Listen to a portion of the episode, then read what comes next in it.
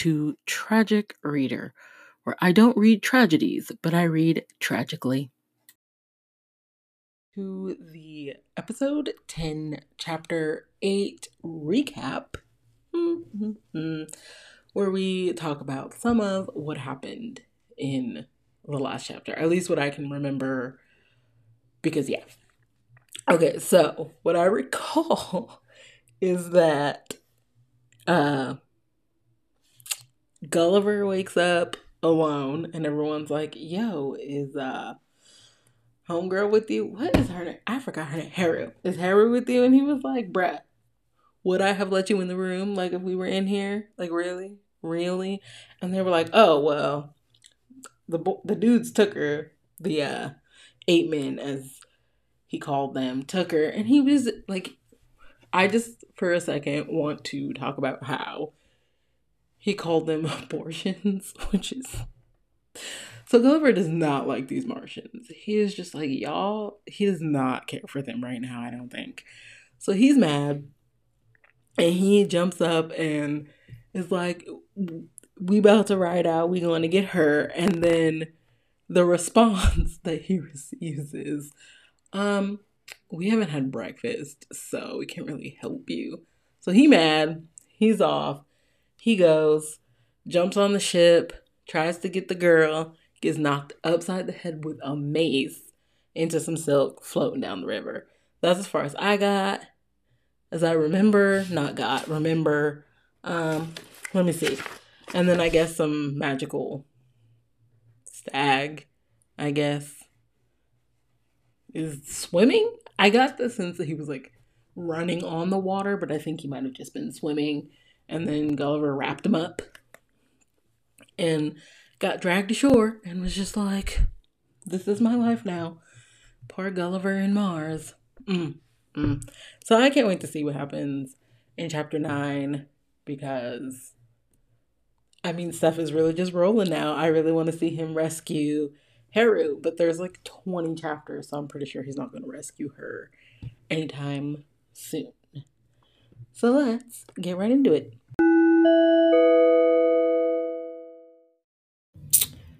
Okay, so this is a second start read through because I was trying to be cute and save some time and record in browser and it decided to not record. So I'm to try one more time.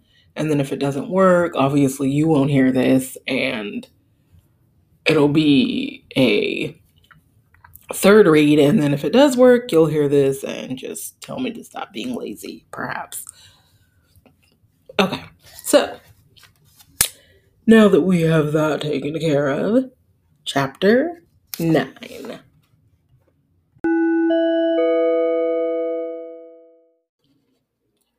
I landed stiff enough, as you will guess, but pleased to be on shore again.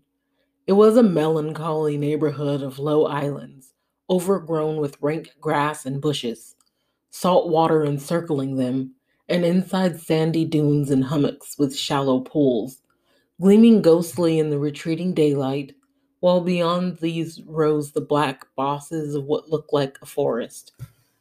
Thither I made my way, plunging uncomfortably through shallows and tripping over blackened branches which, lying just below the surface, quivered like snakes as the evening breeze ruffled each surface, until the ground hardened underfoot, and presently I was standing, hungry and faint but safe, on dry land again. The forest was so close to the sea, one could not advance without entering it, and once within its dark arcades, every way looked equally gloomy and hopeless. I struggled through tangles night made more and more impenetrable each minute, until presently I could go no further. And where a dense canopy of trees overhead gave out for a minute of the edge of a swampy hollow, I determined to wait for daylight. Never was there a more wet or weary traveler or one more desperately lonely than he who wrapped himself up in the miserable insufficiency of his wet rags. And without fire or supper, crept amongst the exposed roots of a tree growing out of a bank, and prepared to hope grimly for morning. Round and round, meanwhile, was drawn the close screen of night, till the clearing in front was blotted out, and only the tree tops, black as rugged hills, one behind the other, stood out against the heavy purple of the circlet of sky above. As the evening deepened, the quaintest noises began on every hand.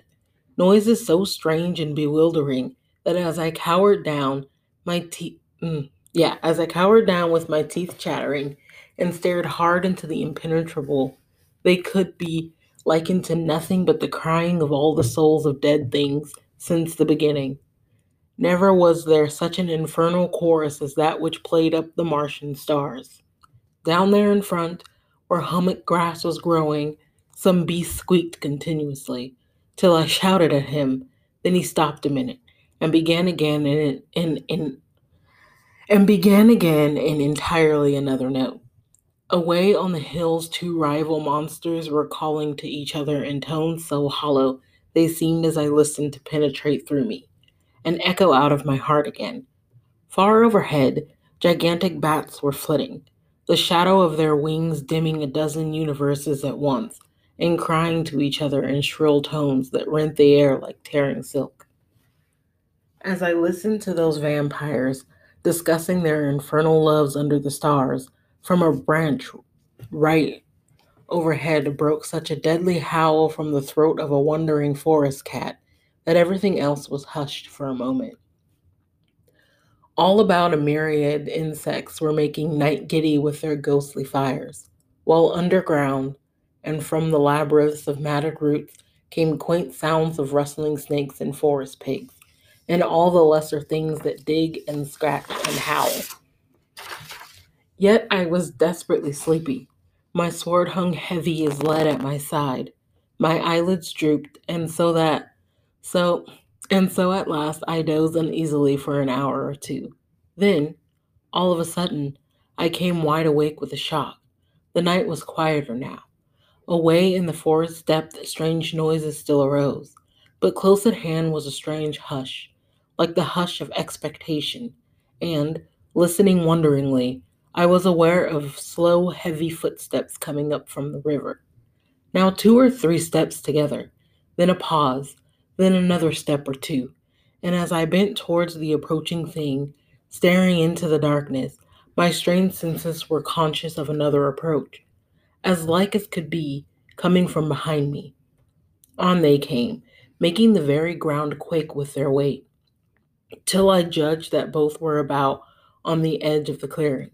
Two vast rat like shadows, but as big as elephants, and bringing a most intolerable smell of sour slime with them. There, on the edge of the amphitheater, each for the first time appeared to become aware of the other's presence. The footsteps stopped dead, I could hear the water dripping from the fur of those giant brutes amongst the shadows, and the deep breathing of the ones nearest me. A scanty ten paces off, but not another sound in the stillness. Minute after minute passed, yet neither moved. A half hour grew to a full hour, and that hour lengthened amid the keenest tension till my ears ached with listening, and my eyes were sore with straining into the blackness. At last I began to wonder whether those earth shaking beasts had not been an evil dream, and was just venturing to stretch out a cramped leg and rally myself upon my cowardice, when, without warning, at my elbow rose the most ear piercing scream of rage that ever came from a living throat. There was a sweeping rush in the darkness, which I could feel but not see, and with a shock the two gladiators met in the midst of the arena. Over and over they went screaming and struggling, and slipping and plunging. I could hear them tearing at each other, and the sharp cries of pain, first one and then another, gave as claw or tooth got home. And all the time, though the ground was quaking under their struggles, and the air full of horrible uproar, not a thing was to be seen. I did not even know what manner of beasts they were who rocked and rolled and tore at each other's throats but I heard their teeth snapping and their fierce breath in the pauses of the struggle, and could not but wait in a huddle amongst the roots until it was over. To and fro they went, now at the far side of the dark clearing, now so close that hot drops of blood from their jaws fell on my face like rain in the darkness. It seemed as though the fight would never end, but presently there was more of worrying in it and less of snapping. It was clear one of the other had had enough, and as I marked this, those black shadows came gasping and struggling towards me. There was a sudden sharp cry, a desperate final tussle, before which strong trees snapped and bushes were flattened out like grass, not twenty yards away, and then for a minute all was silent. One of them had killed, and as I sat rooted to the spot, I was forced to listen while his enemy tore him up and ate him. Many a banquet have I been at, but never an uglier one than that. I sat in the darkness while the unknown thing at my feet ripped the flesh from his half dead rival in strips, and across the damp night wind came the reek of that abominable feast, the reek of blood and split entrails, until I turned away my face in loathing and was nearly starting to my feet to venture a rush into the sh- forest shadows, but I was spellbound and remained listening to the heavy munch of blood-stained jaws until presently I was aware other and lesser feasters, feasters were coming. There was a twinkle of hungry eyes all about the limits of the area, the shine of green points of envious fire that circled round in decreasing orbits as the little foxes and jackals came crowding in. One fellow took me for a rock, so I sat, sat still, putting this putting his hot soft paws upon my knee for a space, and others passed me so near I could all but touch them. The big beast had taken himself off by this time, and there must have been several hundreds of these newcomers. A merry time they had of it, the whole place was full of the green, hurrying eyes, and amidst the snap of teeth and yapping and quarreling, I could hear the flesh being torn from the red bones in every direction. One wolf like individual brought a mass of hot liver to eat between my feet, but I gave him a kick and sent him away much to his surprise. Gradually, however, the sound of this unholy feast died away, and though you may hardly believe it, I fell off into a doze. It was not sleep, but it served the purpose, and when in an hour or two a draught of cold air roused me, I awoke, feeling more myself again. Slowly morning came, and the black wall of forest around me became full of purple and, and mm, I don't know that word. Interstices mm, as the east brightened. Those glimmer of those glimmers of light between bough and trunk turned to yellow and red. The day's shine presently stretched like a canopy from point to point of the treetops on either side of my sleeping place, and I arose. All of my limbs were stiff with cold, my veins emptied by hunger and wounds, and for a space I had not even strength to move. But a little rubbing softened my cramped muscles, presently and lipping painfully down to the place of combat.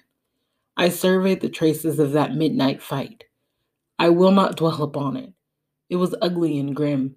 The trampled grass, the giant footmarks, each enringing its pool of curdled blood, the broken bushes, the grooved mudslides where the unknown brutes had slid in deadly embrace, the hollows, the splintered boughs, their ragged points tufted with skin and hair, all was sickening to me.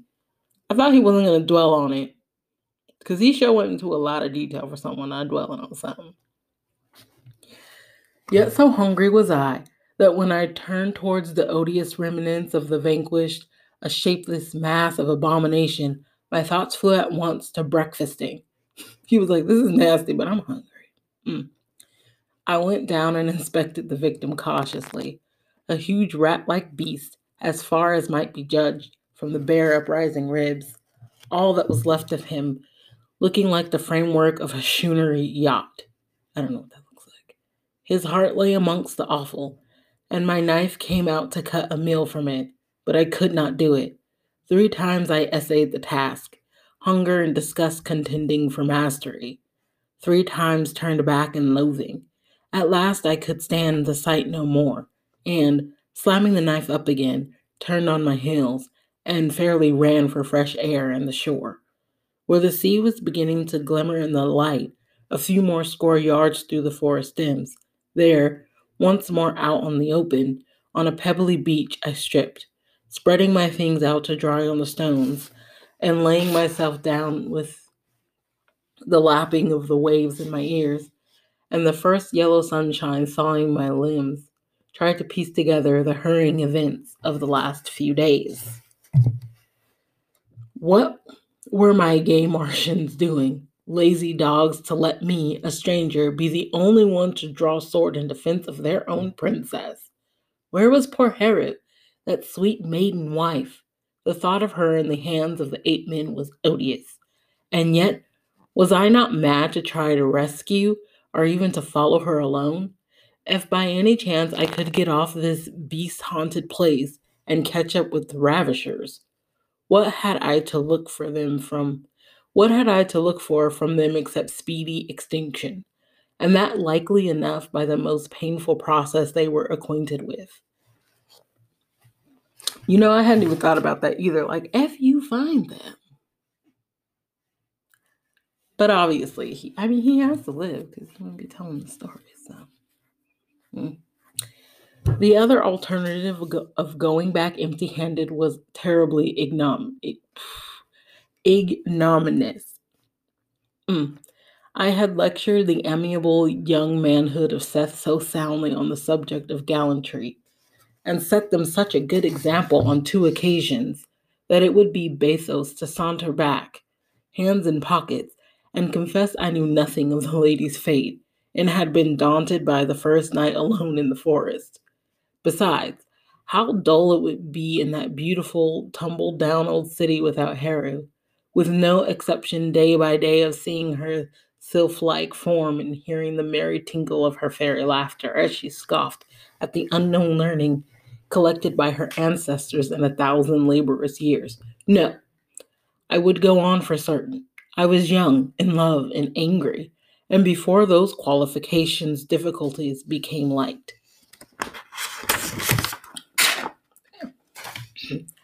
Meanwhile, the first essential was breakfast, as always, breakfast mm-hmm. of some kind. I arose, stretched, put on my half dried clothes, and mounting a low hummock on the forest edge, looked around.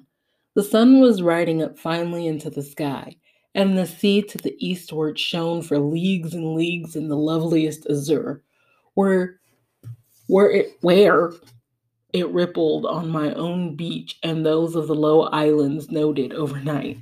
A wonderful fire of blue and red played on the sands as though the broken water were full of living gems. The sky was full of strange gulls with long forked tails and a lovely little flying lizard with transparent wings of the palest green, like those of a grasshopper, was flitting about picking up insect stragglers.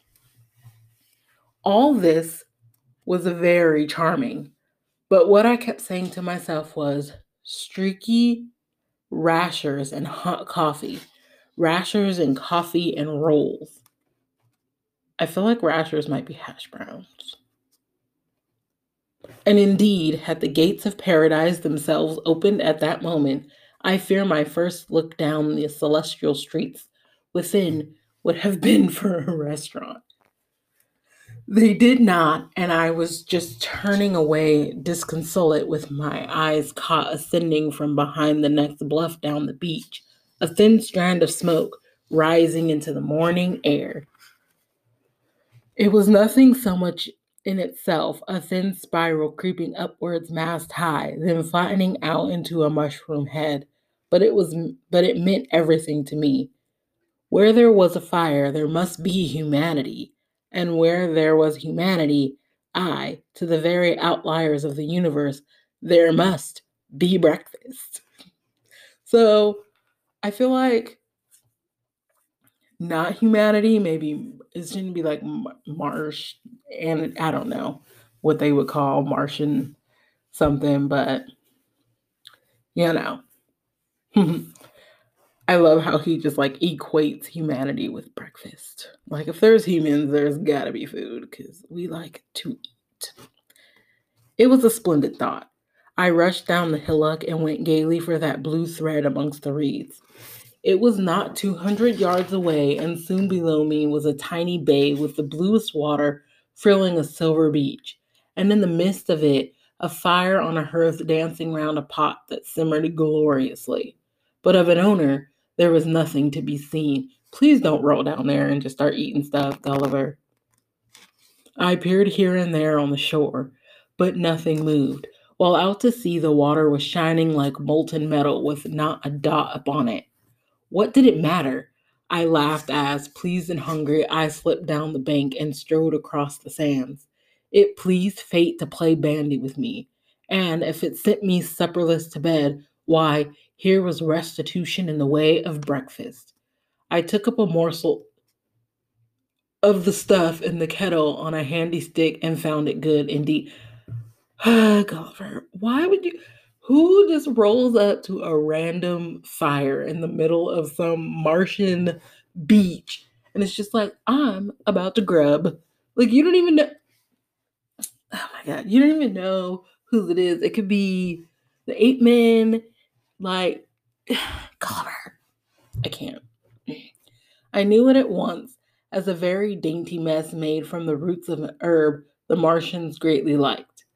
An had piled my platter with it when we supped that night in the marketplace of Seth, and the sweet white stuff had melted into my cor- corporeal essence. It seemed without any gross intermediate process of digestion. And here I was again, hungry, sniffing the fragrant breath of a full meal, and not a soul in sight. I should have been a fool not to have eaten. Mm. So, thinking, down I sat, taking the pot from its place, and then you took it off the stove.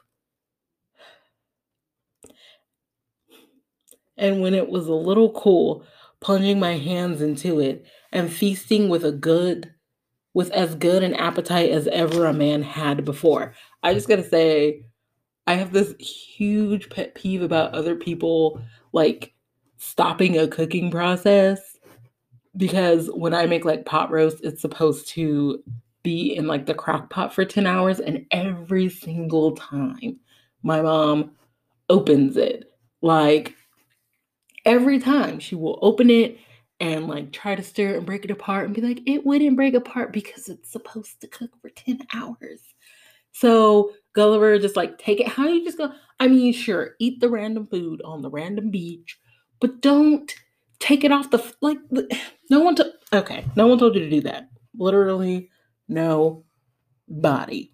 So rude. Just rude. anyway, it was gloriously ambrosial, and deeper and deeper I went, with the tall stalk of the smoke in front growing from the earth stones like some strange new planet. The pleasant sunshine on my back, and never a thought for anything but the task in hand deeper, deeper oblivious of all else until to get the very last drop, I lifted the pipkin up and putting back my head, drank in that fashion. Oh no. So then he ate all of it. So he went to a random beach, lagoon type place, picked up a random pot of food off of its cooking fire because he couldn't see nobody, and then he ate it all and drink okay, and drank the rest of it. Oh man. I feel like he's either gonna get his ass kicked or the Martian is just gonna be super happy. See, I hadn't read this far the last time I tried to record this. So I really hope he doesn't get his ass kicked because at this point he's been through so much. It was only when, with a sigh of pleasure, I lowered it slowly again that over the rim as it sank there dawned upon me the vision of a Martian standing by an empty canoe on the edge of the water and, re- and regarding me with calm amazement. I was, in fact, so astonished that for a minute the empty pot stood still before my face, and over its edge we stared at each other in mute surprise. Then, with all the dignity that might be, I laid the vessel down between my feet and waited for the newcomer to speak. She was a girl, by her yellow garb, a fisherwoman, it seemed, for in the prow of her craft was piled a net upon which the scales of fishes were twinkling. A Martian, obviously, but something more robust than most of them. A savor of honest work about her sunburnt face, which my pallid friends away yonder were lacking in. And when we had stared at each other for a few moments in silence, she came forward a step or two and said without a trace of fear or shyness, Are you a spirit, sir? I mean, that's a question. I'd have been like, Are you crazy eating my food? Hmm. Why? I answered. About as much, no more or less, than most of us. Aye, she said. I thought you were, for none but spirits live here upon this island. Are you for good or evil? Far better for the breakfast. His hungry ass. Far better for the breakfast of which I fear I have robbed you. Yes, you did rob her. But wandering along the shore and finding this pot boiling with no owner, I ventured to sample it. And it was so good, my appetite got the better of my manners. The girl bowed, and standing at a respectful distance, asked if I would like some fish as well. She had some, but not many. And if I would eat, she would cook them for me in a minute. It was not often, she added lightly. She had met one of my kind before. In fact, it was obvious that simple person did not actually take me for a being of another world. And was it not for me to say she was wrong? So, adopting a dignity worthy of my reputation, I nodded gravely to her offer. She fetched from the boat four little fishes of the daintiest, daintiest kind imaginable. They were each about as big as a hand and pale blue when you looked upon them, but so clear against the light that every bone and vein in their bodies could be traced. These were wrapped just as they were in a broad green leaf, and then the Martian, taking a pointed stick, made a hollow in the white ashes, laid them in side by side, and drew the hot dust over again. While they cooked, we chatted as though the acquaintance were the most casual thing in the world. And I found it was indeed an island we were on and not the mainland, as I had hoped at first. Seth, she told me, was far away to the eastward, and if the woodmen had gone by in their ships, they would have passed round to the, to the northwest of where we were. I spent an hour or two with that amiable individual, and it is to be hoped sustained the character of a spiritual visit, visitant with considerable dignity. In one particular in one particular, at least that, namely of appetite. Uh, he is like real hungry. I did honor to my supposed source, and as my entertainer would not hear of payment in material kind, all I could do was show her some conjuring tricks, which greatly increased her belief in my supernatural origin, and to teach her some new hitches and knots, using her fishing line as a means of illustration, a demonstration which called from her the natural observation that we must be good sailors up aloft since we knew so much about cordage. Then we parted. She had seen nothing of the woodmen, though she had heard they had been to Seth, and thought, for some niceties of geographical calculation which I could not follow, they would have crossed to the north, as just stated of her island. There, she told me, with much surprise at my desire for the information, how I might, by following the forest track to the westward coast, make my way to a fishing village, where they would give me a canoe and direct me, since such was my extraordinary wish, to the place where, if anywhere, the wild men had touched on their way home. She filled my wallet with dirty honey cakes, with dried honey cakes, and my mouth with sugar plums from her little store. Then down on her knees went that poor waif of a worn out civilization and kissed my hands in humble farewell.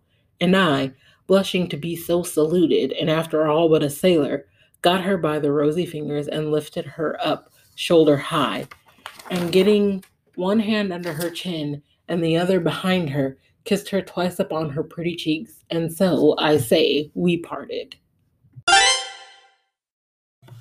All right, that was chapter nine. I gotta say, I really liked this chapter, just kind of like how it sounded, all the words run together, even though I didn't know a few of them. But yeah, I really liked, I just liked how this chapter sounded to me. So, um, yeah, even though nothing really happened, like nothing progressed until like the very last paragraph or so. Last two paragraphs where she was, where the girl was just kind of like, they they went that way. They went that way. So yeah, that was kind of like a non. Yeah, wasn't as exciting as the well, kind of. We'll get back to it. We'll get back to it in the recap.